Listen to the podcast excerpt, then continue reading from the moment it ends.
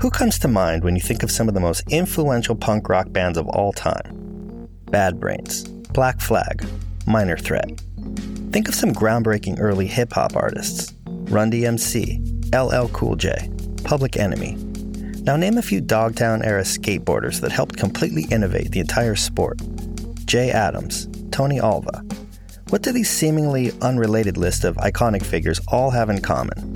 This next guest photographed them all with a level of intimacy and authenticity that could only exist by being fully immersed into the culture that they represented. Everybody with an index finger and an iPhone considers themselves a photographer these days. But there's more to creating timeless imagery than simply pointing a device at someone. Today's guest didn't just document his subjects. The photographs he created of these cultural arbiters helped to visually define their entire public image there's a long list of photographers that are inextricably associated with shooting seminal work of a particular genre, whether it's music, celebrity, sports, or fashion. But how does one person happen to have the uncanny ability to position themselves at the epicenter of so many pivotal youth movements? Is it Forrest Gump style serendipity? Or is it passion, discipline, and a keen sense of timing and directorial skills? We'll find out as we sit down for a candid discussion with the uncompromising and unapologetic photographer who named his first book, Fuck You Heroes.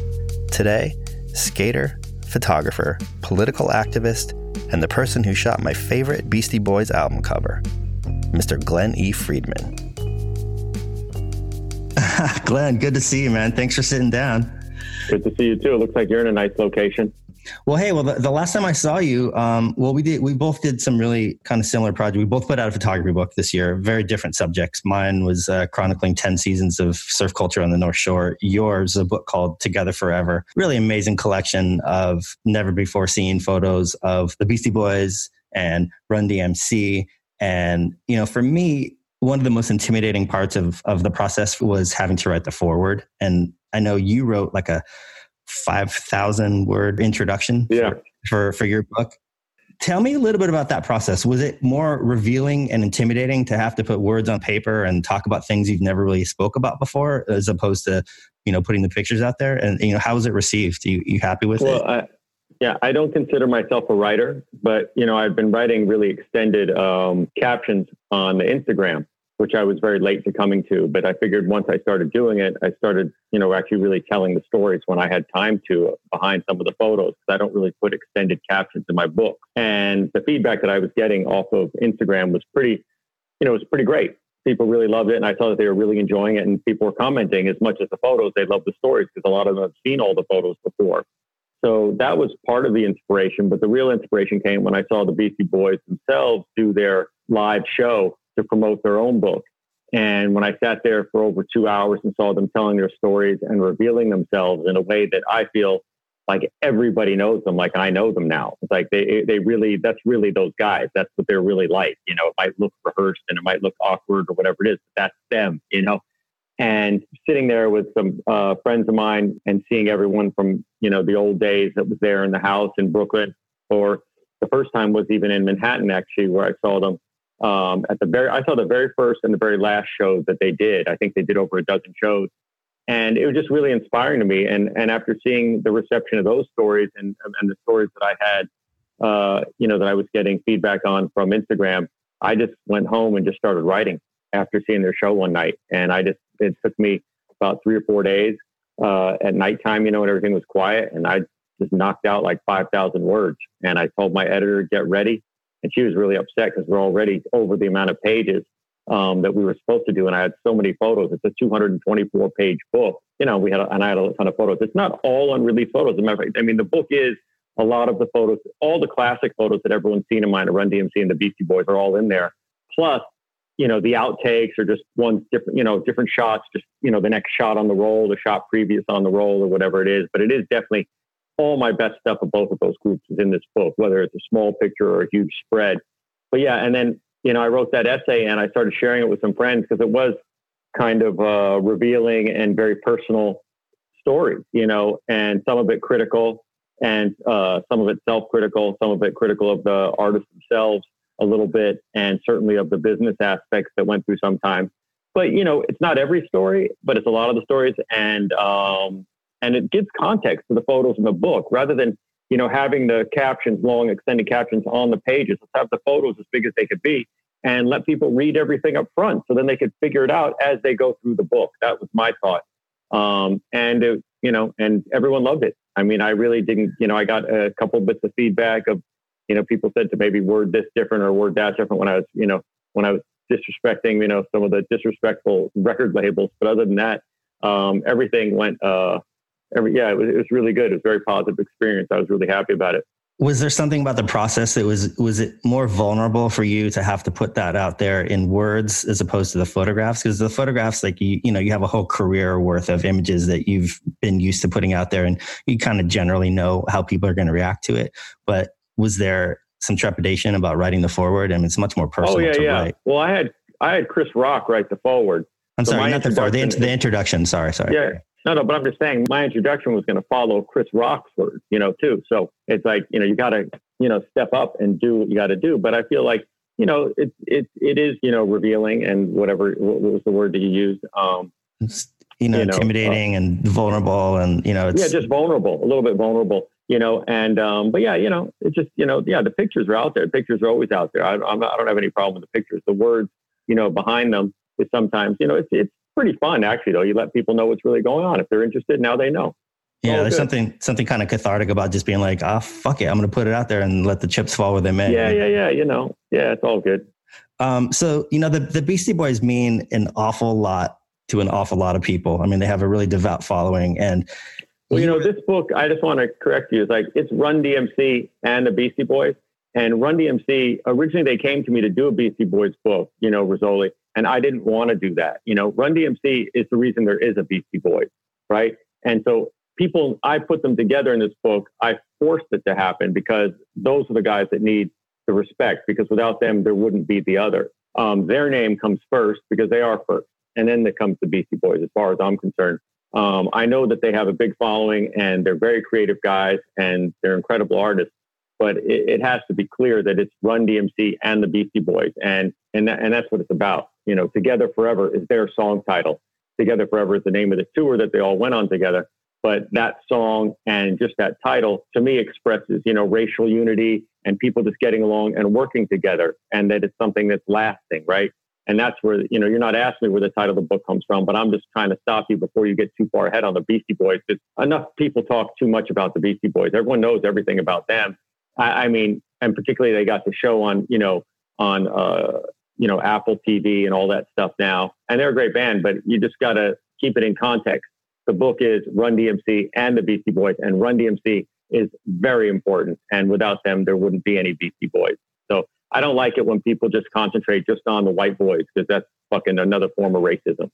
So, I mean, I, I feel like you were there for so many iconic moments with both Beasties, but especially Run DMC as well. And in some cases, your imagery really helped define visually like who Run DMC was in the public's mind. Um, like what what is it? Can you tell us the biggest misconception about those guys, or can you tell us something about Run DMC that only somebody with your insight and access would really be able to to have context about?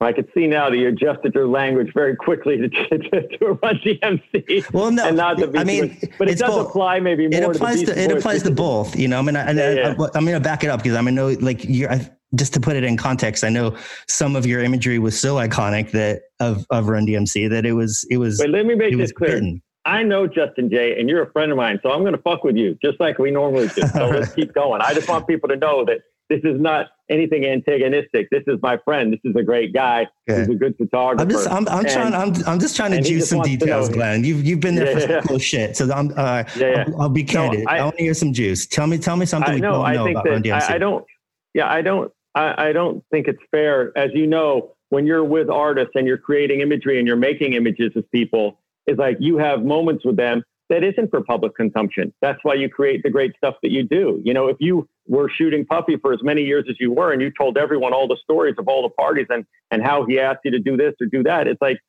then you wouldn't get another client, you know, to work for, right? It's like, because they don't want all those stories out there necessarily. You know, they don't want everyone or everything. You have a personal relationship with them. You know, my relationship with Run DMC started very soon. They respected me very quickly because they had seen my work and done other things. And but the thing about working with those guys is, well, they're very nice people. First of all, they were all incredibly fucking nice guys, very middle class, clean, you know, guys.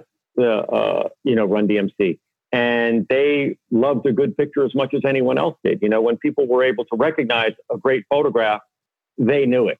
They knew it when they saw it. They might have not have known it beforehand, but when they saw it, they knew it. They were like, "Oh wow, this is like another level. I didn't even know that you could do this, and this is fantastic." And people are really happy. Whether you're talking about management, you know, or the group themselves, or or people working around the group. So you know, it, it worked out really well. I mean, like I told the story in the book. You know, there was a point where we had just met. We hadn't been working for maybe a, a month or two, and not even that. And I was still in college in California at UCLA, and I hadn't moved back to New York yet. And they were like, "We only want Glen to shoot our photos. We don't even want anyone else to shoot our photos because he is the one capturing and composing images of us the way we want to be seen, right? And with a high quality that hadn't been seen really in hip hop before."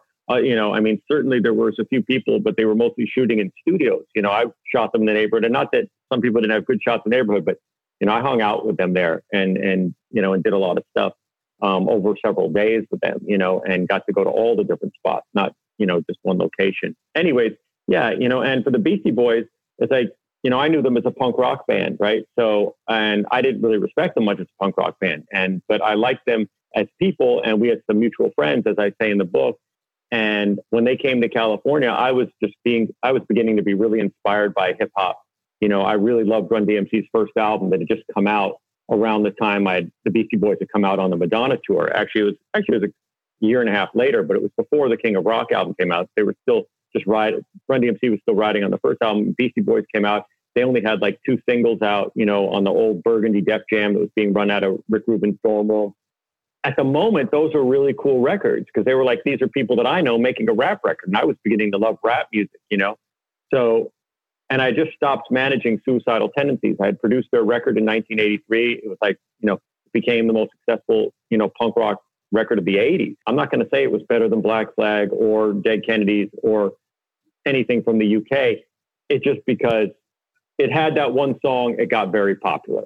Um, but I just quit that. You know, rock stars and big egos, even with in punk rock, got a little out of control, and so I quit. And then the Beastie Boys came to town like six months later, coincidentally, and I really had this energy. You know, I was, uh, you know, in my early twenties, maybe, uh, you know, yeah, 22 or something like that, and and I really wanted to help promote them, and I really wanted to help show them in a different light. And we just had a blast. We just had a lot of fucking fun, and we got pictures of them you know, the first time that we actually shot pictures. I never shot pictures of them as a punk rock band because I didn't think they were worthy of shooting, quite honestly. And but as a hip hop group, I was again, I was really inspired by what they were doing.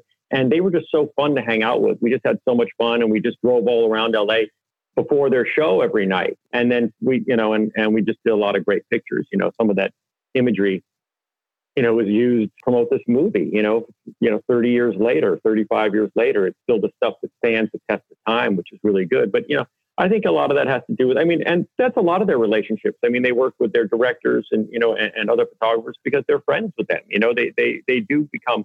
They work with people that they like. I think, and and although I don't know if we always. I mean, we always liked each other, but I think I was a little tougher on them than most of the other friends of theirs. You know, most of the other friends were kind of like keep people tagged along I was established before they were, so they couldn't really. I, I, didn't. I didn't deal with them in that way. You know what I'm saying? I was like, okay, you guys got to listen to me. If you want good photos, this is what we're going to do, and you're going to listen to me.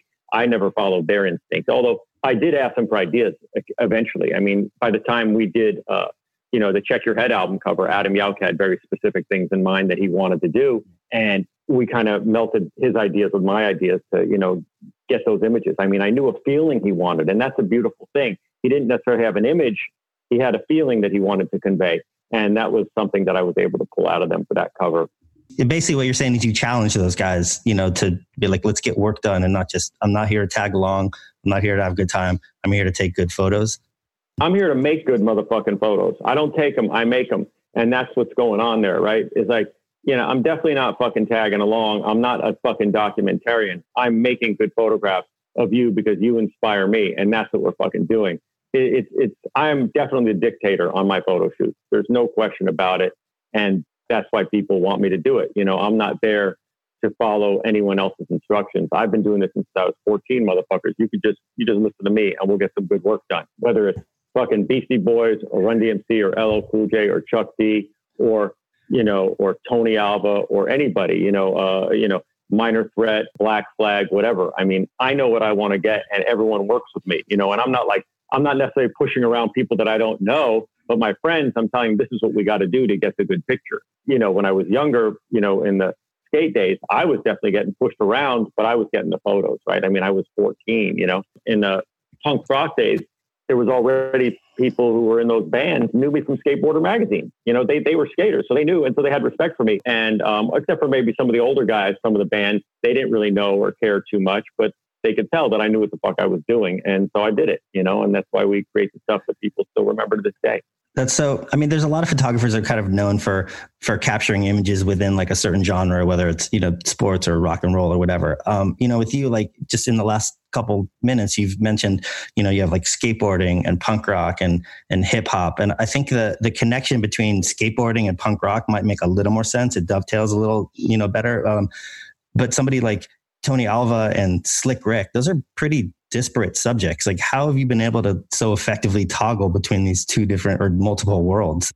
Well, you know, one happened after the other. There was skateboarding, then there was punk rock, then there was hip hop. I mean, as far as how it became known to the public, they they were all kind of. But I feel like a lot of people, a lot of people 70s most most photographers or a lot of artists tend to really shine for one specific thing and maybe don't don't have the skill set to to kind of adapt into a different a different genre. But that's not you've been able to to do that really effectively. I mean well i think starting in skateboarding because of the environment that you're dealing in and the people that i was hanging out with it was a real proving ground. I had to prove myself every day to be worthy to be there in secret spots and in particular locations. And even the fact that these guys had to come pick me up to go shoot photos and to go do stuff. I didn't have a car yet. I was too young. And, you know, and things, you know, it's too far to ride my skateboard or my bike. I mean, I would take buses sometimes to get to the skate park, you know, but usually that's when I would be riding. I wouldn't fucking take camera gear on a bus. I'd go to skate myself, you know, and these are all things that I was very involved in. I mean, you know, to me, skateboarding and punk rock, yeah, that's more obvious connection to people. But at the time, you know, it wasn't that obvious. And there was just a natural progression from skateboarding, you know, with this rebellious art form and activity. And then punk rock just had the same energy, right? And to me, as hip hop started coming into the picture, it was just black kids' version of the same thing that punk rock was. There was, you know, and it was just right as skateboarding was going, coming down on its first downswing, punk rock was going up. You know, a lot of the punk rock bands, you know, a lot of the punk, I mean, a lot of the uh, pro skaters started punk rock bands, right?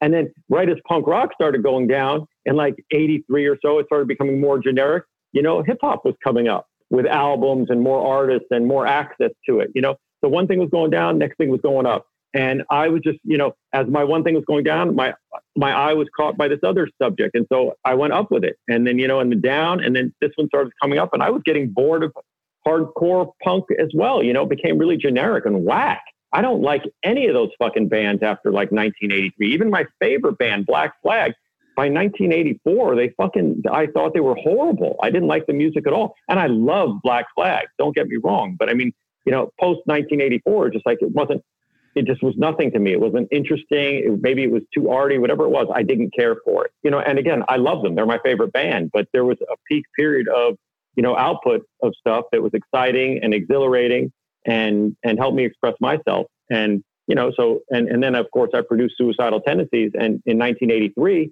and that was like kind of the end for me of the whole punk rock thing. It was like they were really exciting and they were really great at that moment in time. But then everything started like getting a bit weird and people started getting more into, you know, more classical forms of rock music. Like people were coming, a lot of the punk rock bands of that era became like heavy metal bands. They reverted back to what they grew up on. You know, yeah. you got, you know, COC from North Carolina, you know, and, and suicidal tendencies and, and, and a bunch of other bands. They just became more metal bands because you saw people like Metallica and these bands were all coming up around 84, 85, 83. And they obviously had, and, and even Slayer, you know, they had, you know, some punk rock roots, but they were heavy metal bands, right? And it just got a little bit boring to me. I mean, some of it was great, you know, but it was just, it just, it wasn't exciting to me and it wasn't as rebellious to me as the original, you know, stuff. And then all of a sudden hip hop came up and I was really loving the dynamic of it. I just loved everything about it. So I just became involved in it. And when I become involved in it, I want to help it out. I'm like a person who just likes to promote what they like. You know, I want to help people be seen, right? If you have good imagery, people are going to hear about you. It's like you didn't have the internet back then. Photos were the way that people heard about you. You couldn't even put up an MP3. You couldn't have a website where people could just hear your music. People needed to see you and hear you, you know, and that's why, you know, album covers used to be really important. But I think that it, it's obviously not just about the imagery and it's not always just about the music either. I mean, you know, Public Enemy was very, you know, perceptive and they knew that because those guys worked in record stores. You know, Hank Shocklee worked in a record store. So I think, you know, Chuck D was a graphic designer. They knew that imagery was important. I mean, people used to go to a record store and you thumb through the racks of album covers, 12 by 12 inches, and you see, oh shit, this looks like something I want to check out. And then you would buy it, you know, because, and, and certainly with punk rock records, you didn't hear shit on the radio unless you had a weird college radio station in your town that was playing it. You had to, it was word of mouth, it was fanzine, and it was a record cover that spoke to people very often. And certainly all those early Def Jam covers I did, you know, it brought hip hop to another level of, you know, of the photography, you know, and, and the imagery for people to see and recognize something, you know, of quality and excitement. And, you know, and it kind of started, uh, you know, a nice little visual revolution in that area, in that space. Are there some parallels with your career and how we've navigated the industry? In other words, like with the exception of maybe some of the Def Jam stuff that you did because you worked with them a lot, like I get the impression that you were never the guy to sit around and wait for a phone call and some random art director goes, "Get me Glen Friedman." Like your access really came from the inside out rather than outside in. Is that a fair statement? That's very fair. No art director ever hired me. They didn't like me. I'm too bossy. I control my own situation. No art director ever came on a shoot of mine almost there's very few art directors, art directors that art directed anything I did ever. You know, people got credit for it and they're mostly kooks. There's a couple of good ones. You know, there's Cab Deluxe who did the Ice T Power. He was great. He did the lettering. He did a lot of beautiful things. There might have been a couple other art directors that I worked with that, you know, that added to the project. But generally, I would go so far as to pick the fonts and you know, tell them what was going on. No one told me what was going on. No one hired me. I did the work, like you said, except for with the Def Jam stuff, you know, there might be an agreement ahead of time. Okay, Glen's going to do the album cover because he does all these other album covers, and this is going to be the agreement and this, you know, and the and the you know payment or whatever. But generally, I shot stuff and I would sell it later. I work with people. You know, when I did the Check Your Head album cover, I just shot the photos because those were my friends. We just went out and did it, and that was that. I wasn't hired to do it. And then later on, they paid me for the cover and they paid me for the skills to pay the bills and, you know, a, a VHS cover and for all the promotional posters that we did together over the years. They, I was never hired to do any of that stuff. I just shot them because these are my friends and this is stuff that inspired me. You know, the truth is, is that, you know, all these great photos that I made, I made them because the artists were inspiring me as well. You know, that's why I wanted to do it. You know, um, again, most art directors didn't like me. They didn't want to work with me. They don't need to work with me. I had too much fucking attitude for them. They like to control shit. And I mean, you know, and there was also Tony Solari. I remember these few names of guys who were very cool art directors, and they did help with my projects. But there's a lot of other kooks who are like famous now who didn't do shit. They didn't do a fucking thing. They're not even creative people. They fucking are kooks, man. So many people get over in that fucking music industry business. They get off and call themselves art directors. They're fucking kooks, man. They don't fucking do shit for me. They fucking follow directions and, and maybe have some little bullshit ideas here and there. But, you know, I, I'm actually, you know, because then I see a lot of those people. And the reason I get so animated about it is because photography, if you're a good photographer, your fucking work speaks for itself. You don't need a lot of text. You don't need a lot of frills. You don't need someone controlling your shit. If you're a good photographer, the fucking photo tells the story. If you're not that good, then you need some extra shit. Then you need someone to fucking art direct your shit. And that's just not me. That's not where I'm from. It's not never what I did. 90% of what I shot over the years, it was not something that was done for hire ever. It was just just that I did it and then we worked it out later. Can you name what even if it's only one or two instances, do you have one example in your career where somebody that you worked with, you were uh, you handed over your photos or you said, oh, okay, here's, this is what I want to submit. And then they actually were talented enough to add something to it. And you're actually like, wow, you you actually added something to to what I created rather than trying to take it away. Um, that's a, well, generally that didn't happen. I mean, you know, there were mistakes like on Public Enemy's second album cover. Uh, it takes a nation of millions. An art director took it from us, and we designed the whole thing. And then they changed the colors and fucked up the whole thing. You know, I could only think of things where people usually fuck stuff up. You know, um, you know, when they didn't listen to specifically what we said. We have very specific things in mind, and particularly when I work with Public Enemy, Chuck D being a graphic designer himself, you know, we knew what we wanted. And, you know, he's more forgiving of a guy than I am. I mean, I have very specific vision, you know, and, uh, and I would get very angry when stuff wasn't done exactly as I said. But, you know, uh, mistakes happen. People make mistakes and I make mistakes too. But, um, you know, like the Power album cover, the lettering that Tony, that, that, uh, that Cab Deluxe did for that was beautiful, you know, and it's one of my least favorite album covers because it's shot in the studio, but it's one of the most popular ones. He also had the idea of embossing you know, the body. So everyone's like feeling Darlene's ass in the record store, you know, at the time. It was huge. It was a very big deal. People bought that album because of the cover. Um, I mean, most people will tell you that. I don't take pride in that. There were good songs in it, but it was a very, at the time, it was a very provocative cover. And the fact that it was embossed and, and so that art director did a great job. You know, he, he did, he did a really good thing with my, to be honest, were very mediocre studio photos. You know, it's just, but it was an idea that it is the third album cover that me and Ice T did together. So, or the second, and we had done a lot of single covers, and we I'd known him since he lived in a garage, you know. So, but it was his idea. He wanted to shoot the front and the back, and so you know, and and so there wasn't too much for me to do with that. You know, we did it in the studio. James Cassimus did it down at Art Brewer's photo studio. You know, he lit it for me because I didn't know how to fucking work stuff in the studio. But yeah. that art director indeed made that a nice cover, a really Added cool cover. And it was the first rap cover not to have the artist's name on the cover. You know, it wasn't there. They put a sticker on the cellophane, uh, you know, on the on the shrink wrap, but they didn't have the, the artist's name. It just said Power on the bottom. It was pretty dope. Yeah, you know, there, there aren't too many examples of when uh, people, you know, I mean, even Slick Rick, the Great Adventures of Slick Rick album cover. You know, I told them I wanted it to look like Indiana Jones. That was my idea to have that lettering. You know, um, and uh, Tony, the uh, art director, found a guy that back then. It wasn't just a, you know, you had to do that by hand back then, you know, and, and there were fonts, you had to stretch them, and it was a whole different way of doing it. But uh, but that was one, you know, that uh, that that the art director, you know, he took our ideas and, and went in a good place with it, you know. Oh, what about the layout? Like well, throughout your career, the books that you've put out, um, has it been a collaborative process, or are you? Well, really... that's a really good question because the last book that I worked that I did, the Together Forever book, is the first book that I did that I didn't design myself certainly my, my Fuck You 2 book and The Idealists were helped by a wonderful artist named Chris Habib. And he taught me how to do Quark and how to design books on a computer. And Chris was uh, very instrumental in me getting, a, you know, knowing how to work the mechanics of the stuff.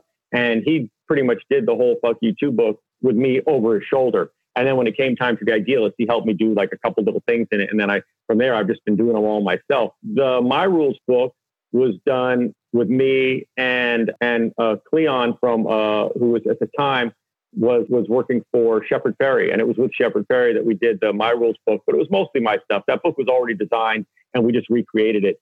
The Together Forever book was done by a wonderful photographer and an incredible guy, Matthew Bitton, and he is um, he's a photographer and a designer, and he really took the reins on this one. I mean, I was definitely over his shoulder and on the computer screen sharing a lot but he had a lot of really great ideas. And being a great photographer and someone whose work I appreciated, and his his demeanor, the way he worked with me, was really great. So yeah, he did that last book with me, but it was he was a designer for sure. Officially, he was a designer. I came up with some ideas in the eleventh hour, you know, like doing the gold foil for the text on the front, and uh, and then even on the on the uh, you know the um, you know on the edges of the book, you know, doing the uh, you know what do you call it, the gilding on the edge of the book. Yeah, you know, that's, that's a, tight.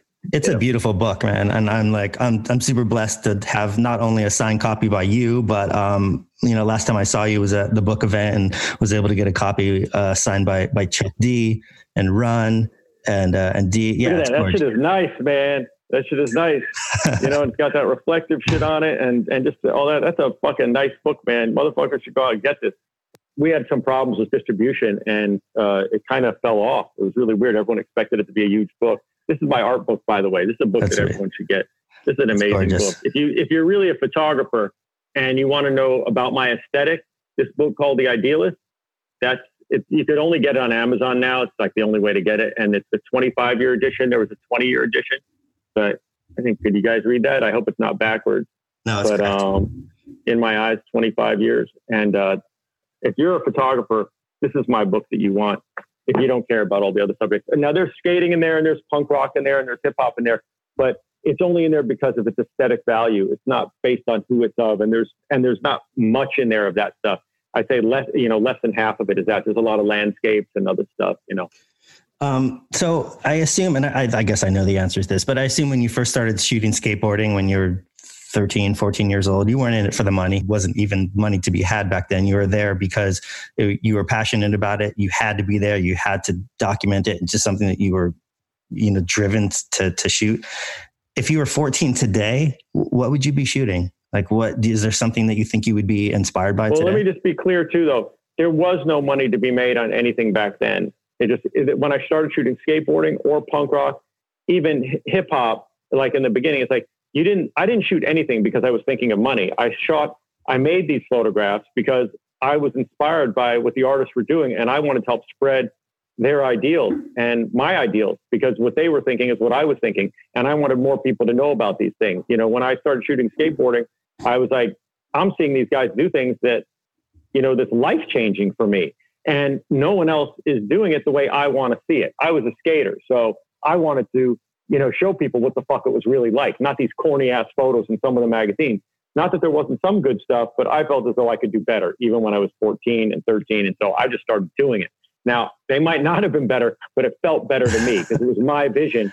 And this is what I was seeing and this is what I was feeling, you know? And that's what I wanted to express. And I learned that this was my expression, right? Is to tell stories with my vision. And that's what I did was, whether it be skateboarding or punk rock or hip hop. This is what I saw. This is how I idealized their images, right? How I idealized these subjects is the way I wanted to see them and I wanted other people to see them. So I composed these images in order to kick people in the ass, wake them up, and get them into the shit I was into. So I guess what I'm getting at, so I mean, you, you kind of you name checked three relatively distinct different cultures that you have like some really iconic shots of punk rock, hip hop, skateboarding. Is there something today that you think is that important that you know maybe you're not the person to document it, or you don't have the time, or you don't have the the the access? But I mean, what do you think you would be shooting today if you were 14? I have no idea. You have to ask a 14 year old. You know, people need to just shoot what inspires them. It's not about just, you know, if you're inspired by the protests that are going on now, that's what you should shoot. As far as I'm concerned, there's too many people shooting them and it's over documented. But, you know, but if you're feeling something and you have a perspective on it that you don't think anyone else has that you could get because you're there every day, fucking slamming your fist in the air or into a Nazi's face or through a glass window, if you can get a perspective on that that only you could get, then that's what you should be doing. And I mean, whether you're into you know, the, the protest or you're into skateboarding or you're into music of some kind, if you're going to be someone who makes photographs, you need to just make them and not just take them. Because anyone can fucking take a photo now. You know, with a phone, you could actually take a pretty good photo now. Yeah. Uh, at least some degree. You really have to, you know, I would recommend people, you know, going back and looking at the Renaissance painters and look at beautiful, you know, really well composition and lighting and yeah. composition and lighting exactly and more than that in this day and age is character it's not you know i don't i hate the term that's a great capture like fuck you. It's not a capture it's a composition. If i'm making it you might capture something special but you're also composing it to tell a story that only you could tell right? If someone else could do it then you should move on to the next thing right? Do what you fucking do. Do it show it in your unique eye show it the way you know, it means everything to you. That's the way it should well, be. I think that's you why know, so many of your, your photographs resonate to the public because it's it's so apparent that you were not just documenting the culture from the sidelines. Like you were you were part of it. These are your friends. These are people you respected. These are people that you were inspired by. Um, and you know, it's I guess what I'm getting is it's really hard to to do that multiple times and find you know multiple things that inspire you. I was a very driven person. I was just very driven. You know, I never drank alcohol. I never did drugs except for when I was forced when I was a little kid, you know, by peer pressure. But, you know, that was all behind me by the time I was 15, you know, and it was just, I was very driven by the cultures. You know, I grew up as the child of the 60s and 70s, you know, you know, people might not realize it unless they know all of my work, but it's all very political too. You know, I'm trying to show a very radical angle on life. You know, skateboarders were fucking radical. Punk rockers and skateboarders are radical, not only in the activity that they were doing, but in the mind and attitude. And obviously, punk rockers are radical, except for you had these fringe, you know, right wing idiot elements. But mostly, people are very progressive and very intelligent. You know, most of them, the ones that I hung out with, people, younger people might not know now. You know, back then in the early, you know, punk rock days, people were intelligent. People were really thinking and they were really progressive and really way out ahead of everyone else. Um, the scenes were very mixed, you know, racially and sexually, you know, and certainly philosophically. It was there was real things going on, you know, and hip hop in the beginning as well was very progressive. I mean, it was basically kids making their own thing. All three of these activities, right, were not controlled by any adults. There was nothing eh, there was nothing before them that you could just copy. You know, you could be in a punk rock band now, and your dad might have been in a fucking punk rock band. Your fucking grandpa could teach you how to fucking skateboard now. When we were yeah. skateboarding, there was no one to tell you what to do. It was only based in youth culture. It's only youth. It was youth generated. There was the only old people. They were maybe making some of the boards, but we even made our own skateboards in school. Other than the you know the hardware, you we made our own boards. We cut them out in wood shop and sanded them down. You know, and and and that's what we did. You know, that's that that was the thing. You know, you didn't go and buy a board, you made your boards. Eventually you would buy boards when they became more, you know, advanced in their technology and, and, and how, you know, they could make riding actually easier, not just going down the street. But um, but all of these things were very progressive things, you know, and this is what inspired me, and this is what I was trying to inspire other people with. You know, my pictures and, and the imagery is to inspire rebellion. It's to inspire rebellious thought and progressive ideals. That's why I took all these fucking photos. You could think, oh, that's a cool skate shot. Shut the fuck up, Glen. We don't care about your politics. Fuck you. I don't give a shit that you like the fucking photo. This is what I wanted to portray. If you see that, that's fine. You can see whatever the fuck you want to see. But I'm just letting you know the truth is, I was trying to inspire rebellion and progressive thinking yes. in every fucking photo I made. Even if it's shooting pictures of, you know, Ice T, you know, with the with his gun or with his girl, or or whether it's Tony Alva giving me the middle finger when I'm 14 years old at a pool that were, you know, busted into the in in Beverly Hills, you know, uh, trespassing, or if it's, you know, minor threat on the stage of CBGBs or the Bad Brains on the stage of CBGBs or Black Flag at a, you know, party that I was throwing the day I wanted to shoot, you know, the the imagery for the Suicidal Tendencies album cover. You know, it, it's all about promoting a very progressive ideal, right? That's what all my fucking photos are. It's not about anything else. There's now in my art, they are beautiful. They're pretty pictures, some of them, is and my landscape stuff like that. But that's my vision of composition, and that's just to show people that I care deeply about this shit, and that's why I work so hard to make these beautiful images. It's not just fucking snap shooting and capturing; it's fucking composing character. Well, let me let me ask you this. So it, it seems like music, especially now more than ever, it, it's a it's a young man's game, as opposed to let's say film directing or writing where you could create some of your best work like up until the later part of your life? Like on on that spectrum as an art form where do you think photography lies? Um, i don't know. That's a good question. I think i think photography is good for any age. If you're inspired and you want to share a story with someone or share some imagery with someone in order to inspire someone else no matter what fucking age you are that's when you should take and make pictures right? And you know look at you know, I've been in the quarantine. I've been taking pictures of my fucking, you know, meals that I've been cooking for my friends. That's not really photography. That's just fucking documenting something. And that's when we talk about photography, that's we're not talking about documenting shit, you know. Yeah. But I think you could be a photographer, a real photographer, you know, depending on your perspective on it, you know. again, I'm not so much of the documentary type. I'm more of the artistic type. I like to create images to inspire people. And I think that's the best form of photography that there is. And you could do that at any fucking age, at any age. You know, I remember sitting in the back of a car back in 1987 and me and Chuck D and Hank Shocklee, Harry Allen, maybe Mr. Bill, and we're all just coming back to the Latin quarters or something. And, and I'm, they know my photography. Chuck and Hank knew my photography from my punk rock zine that I made my rules. You know, they respected the hell out of that before I even shot a picture of Public Enemy. But they always said to me, said, you know, Glen, we're just here for a moment. We're not here forever. We're, you know, this rap game is quick, but your photography, you're going to get to do this your whole life. You, your shit is set up. You, and I didn't, I didn't even think of it in that way at all. And, and I mean, it stuck in my head. But when, when Chuck said that, it's like, you know, you could do this forever. Your work, you know, you, you don't, you know, but this hip hop shit, this is a young man's game. And he, he already felt like he was aged out after his first album. Wow. He thought, you know, they wanted to be a production team. They weren't looking to be recording artist.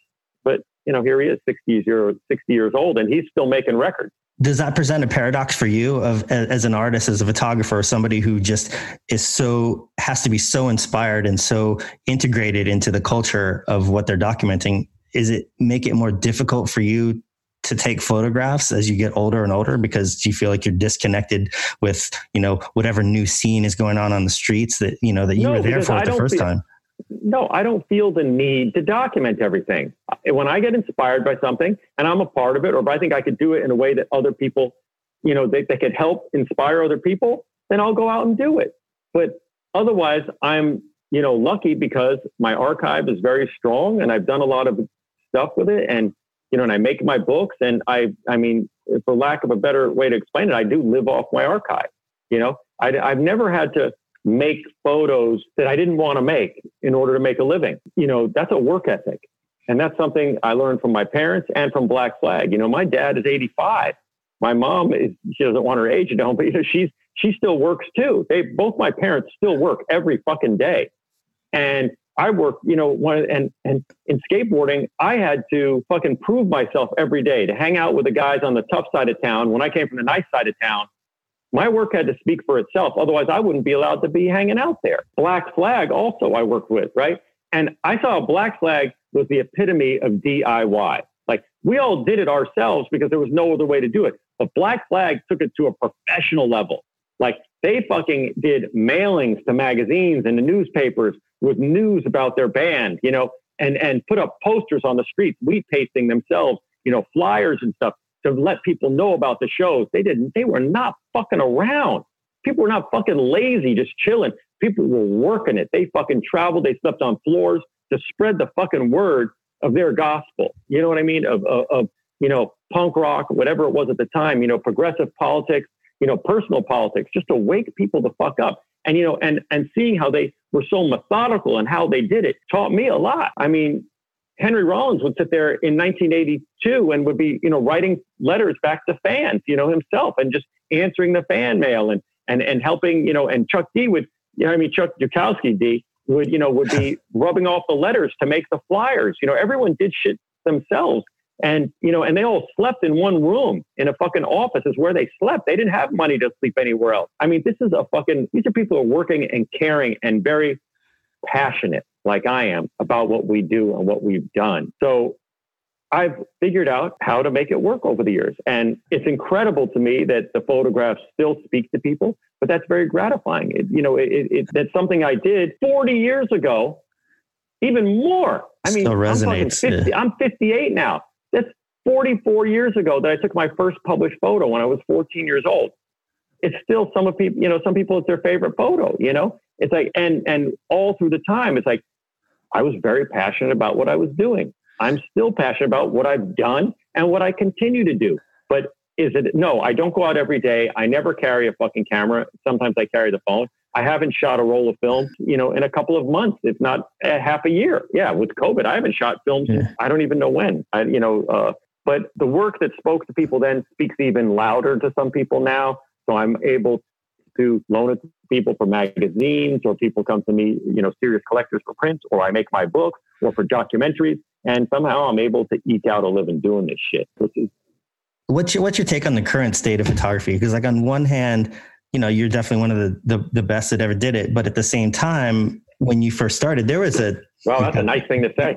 No, I, that's that's sincere though, seriously. Um, but at the same time, there was a there was a real distinct barrier of entry when you first started. I mean, like you had to just even know how to load a camera, focus a camera, f-stop, shutter yeah. speed, get film developed, yeah. you know, and you cut to today, like there's been this democratization of photography, which, you know, if you're a 14 year old kid with an iPhone, that's great. As a professional photographer, mm, you know, maybe we have a different perspective. Like, what's your take on photography moving forward with just this like white noise of fucking imagery everywhere you know like it just does it does it demean and and and lessen the impact of of great photography I think that a great photo still stands out, whether it's taken with an iPhone or a fucking Nikon or my Pentax K1000, you know, that I still use, the most common camera ever made in the history of the world until digital photography came along. It was the most common film camera given to first year photography students, right? It was a hundred dollar camera with the lens. Yeah. Um, and well, I, mean, I guess my question, like, I'm not, a, I'm not a technolo- technological purist. I don't give a fuck what a picture was taken on if it's a great yeah, yeah, photo. Yeah. But my point is, is that the great photos often just get buried in a sea of shitty photos because everyone's taking them because of the ease of photography. That's like, a good point. Um, because I even think in the late 90s, there was this photography that was being accepted as being good because really, and it wasn't that photography wasn't democratized so much yet. It's that desktop publishing made magazines more prevalent and there were more places to print magazines. And all of a sudden, they didn't have enough good photos. So they started using shitty, whack ass photos from whack photographers, people just documenting things. And all of a sudden, some magazine and art directors started thinking, well, we could make this look good. If we put it out there and say it's good, then they'll believe it's good. All we have to do is put some nice text around it, whether it's Dazed and Confused or Ray Gun, you know, these fucking, you know, over designed, over graphic magazines that dealt with shitty photography, right? And there were other ones too. There's a lot of magazines that just dealt with shitty photography and they gave the, I, I forget some of these guys' names, you know, uh, that one pervert dude and, you know, all these other people, you know, they take these pictures and they're just whack. They just suck. They're not good photographs. They're anything that anyone could take. And it's just like, but but it was all about the emperor's new clothes, man. These fucking editors, they just needed content and they wanted to be a new kind of cool. And there weren't that many good photographers, so they made it acceptable, right? And to your point, it's like I think a great photograph stands out, no, whether you take it today or you took it 50 years ago. And even if there's a thousand photos today, not everyone is going to recognize the great picture. But you know, when you were raised on skateboarding, for instance, you get a sense of timing. If you use a fisheye lens, a wide angle lens to shoot and, and capture the exact specific moment and compose it and get character, right? You've got a fucking sense of timing and a sense of composition that most other people don't have. I think skateboarder photographers, skateboarding photographers are some of the best ones out there, particularly if they came from that era when we were all getting close to the action while also showing the environment. But I think that your passion will show up in the photograph and an iPhone can take some great pictures. I've taken some good ones with an iPhone myself. But I think it really takes 35 millimeter camera. Maybe digital could do it. I've never used a digital 35 millimeter camera. I don't own one.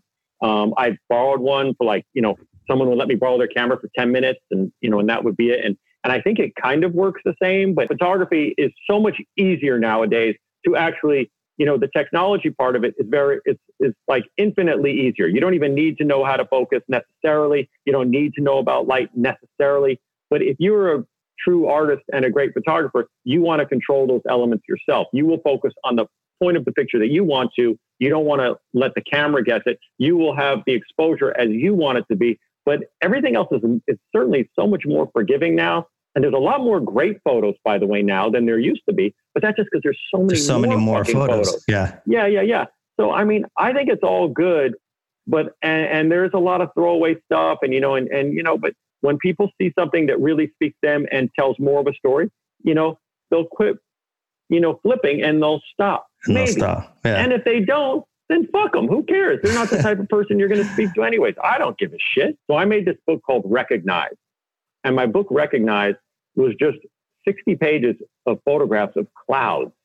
And just like my photographs of everything else that I did, I was very passionate about it. And it was also from the inside. You know, I'm never an outsider. I always despise voyeurs coming into my scene. You know, old people coming to, you know, shoot skateboarding who didn't skate themselves. Old people coming to a punk rock show or just exploiters coming to a punk rock show and shooting pictures because they think it's cool or something exciting and, and they want to just extract from it and not give anything back. They just want to take. That always pissed me off. And the same with hip hop. Hip hop was a part of my life too, you know, and it still is. I love hip hop music. That's why I had the passion for the work. So my book, Recognized, was a reaction to that. So again, like I'm an insider in most of the things I shot, I wanted to shoot clouds as though I was a bird. I wanted to shoot clouds from within the clouds themselves. So I have a whole book, 60 different images, I think, or 64 images of clouds. And they're just beautiful compositions. Now, I picked clouds because it's the most universal subject that I could think of on the planet. Like, not everyone's seen the ocean, not everyone's seen a mountain, not everyone's seen a building, but everyone's seen a fucking cloud, right? And they're really fucking beautiful. And there's no two that are exactly alike. They're like snowflakes. And I wanted to show people how you could compose an image with something that you can't even control at all. Let it, and I was shooting these things literally on the fly. I'm sitting in the back of coach in airplane rides, transcontinental, transatlantic, for five years. Whenever I would do a normal, you know, when I was doing shows or doing whatever I was doing, I would just get a window seat in the back, fucking lean that fucking window and fucking just look out the window for three hours, six hours, eight hours straight, just waiting for fucking clouds. And then on the fly, compose a beautiful image that in its own ways, you know, showed composition and showed color and showed texture. And to show people that with something as simple as this, this is photography one. This is my photography one course. To take something so simple and to show you this is how you really take a beautiful and make a beautiful photograph of something that you can't even control. And that was a, and half of that was a reaction to all that shitty photography coming out. I mean, I, I think it's it's sometimes more challenging to shoot something that's simple than something that's extravagant or outlandish or you know outrageous. So I, I think that's a that's an interesting concept. I mean, I'm curious as how how it was received. It was it was a real art project. All the money came right out of my pocket and went into making that book. And uh, we printed, I think, uh, 1,500 of them, but then they had to be reprinted because there was a problem with some gluing. And I think we probably have we have a lot left, but we sold pro- over a thousand of them, and which is very low for my books. You know, it's still available. Well, if you had to pick, and then this is a I'm sure a hard question, but like if you had to pick one image that really embodies all of the politics and all of the culture and all of the creativity and all the knowledge that you've put into your photos over the year do you have one picture that that you would really want to kind of have encapsulate or stand for everything you've done in your career? Absolutely not. No. There's not one photograph that can do that. Absolutely not. Super fair. Super fair. I know just i know there's some photographers that like they kind of hang their they hang their they hang their hat on like oh this is this is my my masterpiece if and, you do that that shit better be really fucking good it better be good, and that also means your career is done because yeah. you know you're not, you're not going to take another. All right. Well, I'd like to close on this. I know we, we know we've we've got a chance to really get inside your head and and and hear about some of these great photos behind your or great stories behind your photos.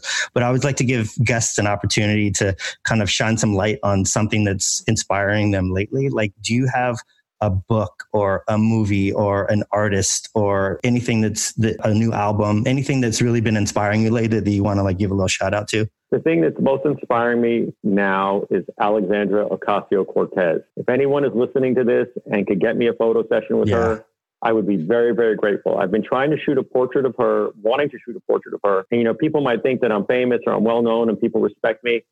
I have reached out to every fucking person I know since before she went to Congress as soon as she got elected, before she went down there and became a congressperson, I've been wanting to shoot her portrait because she is so inspiring and has so much energy and has so much positive mental attitude that she is inspiring to me. The political movements that are happening now are really inspiring to me. And, and, and that's really what it is. Uh, I love the new Coriky record by Ian MacKaye and Amy Farina and Joe Lally. That's a great album and it's super fun and and it's just great music made by one of my best friends in the world. There's a lot of stuff that still still inspires me, but most of it, at, particularly at the moment, and it always usually is something political. But I think AOC, she's the shit. She, she she's amazing. You know, she's doing something and she's working hard. And you know, but but I love all the artwork coming out of the last. You know, everyone's been quarantined and I think, you know, I love that, you know, the mayor of Washington, D.C. called 16, you know, Pennsylvania Avenue, you know, the, where they close off the street, Black Lives Matter Square. And I think, you know, I think there's, I think a lot of people are really inspired and doing some good things. In this internet age, though, everything has such a short shelf life that I'm afraid so much great stuff is getting lost, but so much of it is being seen it's just a shame that it kind of gets cycled through and disappears very quickly. I can't say, you know, I've got a 13 year old kid and that's inspiring to me sometimes. And sometimes it's, uh, it's depressing, you know, and, but, uh, it, it, it, it's tough. And, um, but it's usually really very inspiring to have a child in your life. And, um, you know, my friends are inspiring me, you know, yeah. really that, that's what it is. I mean, you know, I, I've got some really close friends that continue to inspire me. And, and I think that that's what's really, um, you know, that, you know, especially in this period of time, I don't know when this, you'll air this. And, you know, I'm sure COVID will probably still be in the picture because, you know, because it's going to be around for a while still. It's not going away anytime yeah, soon. Yeah. Um, I think that, um, you know, our connections that we make online, like we're doing today, and again, all our personal connections and our connections to others when we do go out to protest, and we get inspired by the energy. There is so much to fight for and to live for. And, and sometimes it's even worth dying for. You know, if you make your mark and you say something and you get, you know, try and make the world a better place. You know, that, that's really what, everything is about. Inspiring rebellion and inspiring radical behavior. It's not just for the sake of fucking how good it feels to, you know, to break something or to do something radical. It's because you want to make the world a better place. That's what I think. Let's everybody get their ass together for November. It goes way beyond November, and you know, hopefully, November is is that's a big deal. And I mean, I will say, you know, a lot of people say they. Uh, I'll just leave you on this. You know, they don't believe in the system. The system is corrupt and it's fucked up and all this. But if you don't vote in November, just because you think the system is fucked up and you want to see it fall, you're an elitist. Okay, you think you're better than everyone else, and you're letting other people decide for you, and that's fucked up because people will suffer if you don't vote for what you think is a better future. And fuck the Republicans and fuck the conservatives. They don't give a shit about anyone but their friends. And you, you people listen to this need to speak up more and get speak your mind more and let people know what you think. You don't have to be like, oh, just get out and vote. No, you got to vote for people who fucking care about people. And if you don't think, look at Joe Biden is my least favorite of all the candidates, and I don't even know if he'll be alive in November. So I'm not worrying about that. All I know is that mm-hmm. I'm going to vote for whoever has creates and leaves less people suffering because people are suffering and people will be suffering. And until we get a completely new system or we just evolve more politically, yes, no one is going to be perfect. Everyone has fucking problems. But if you just sit out because you think someone's an asshole, you've read that he did this wrong or he did that wrong, you're voting for the side of evil if you don't vote against evil. Vote for the lesser of two evils. You know, people to say you got to vote with your heart, not with your fears. I'm sorry, people. The fucking planet for human inhabitation is going to end if you just accept that and you vote with your heart. Like, you know, I voted for Ralph Nader for a long time and it didn't make any impact whatsoever, unfortunately. And eventually I voted for Obama because I wanted to prevent suffering. Okay. And that's what you need to do. There will be more suffering if you have those conservative Republican pieces of shit in office than if you have the Democrats or whatever they are you know, the uh, neoliberals or whatever. Listen, I don't love them either, but you cannot be such a goddamn elitist and think, oh, I'm just going to sit this one out. They all suck. They're all bad. I can't vote for that it's, person because he's a dick it's too. Lazy, it's lazy too. It's lazy. It's, it's lazy just, cover. It, yeah. it, it's lazy and it's inconsiderate and it's fucking elitist. You think you're better than everyone else and you don't have to fucking participate in the system? Fuck you. That's what I think. Glen, dude, thanks for sitting down, man. I really, I feel My like pleasure. You're a good dude, a good friend. You've always been a nice guy. Anyone who doesn't sit with you, who knows you, is a fucking kook. And, uh, you know, it's all good. I'll talk to you soon. All right. Okay. Take care. Peace. This episode of The Plug was produced by Bucci with audio engineering and original music by Peter Buckingham. Thanks for listening, and a huge thanks to today's guests for dropping in. If you like this episode, hit subscribe and be sure to tune in for future conversations.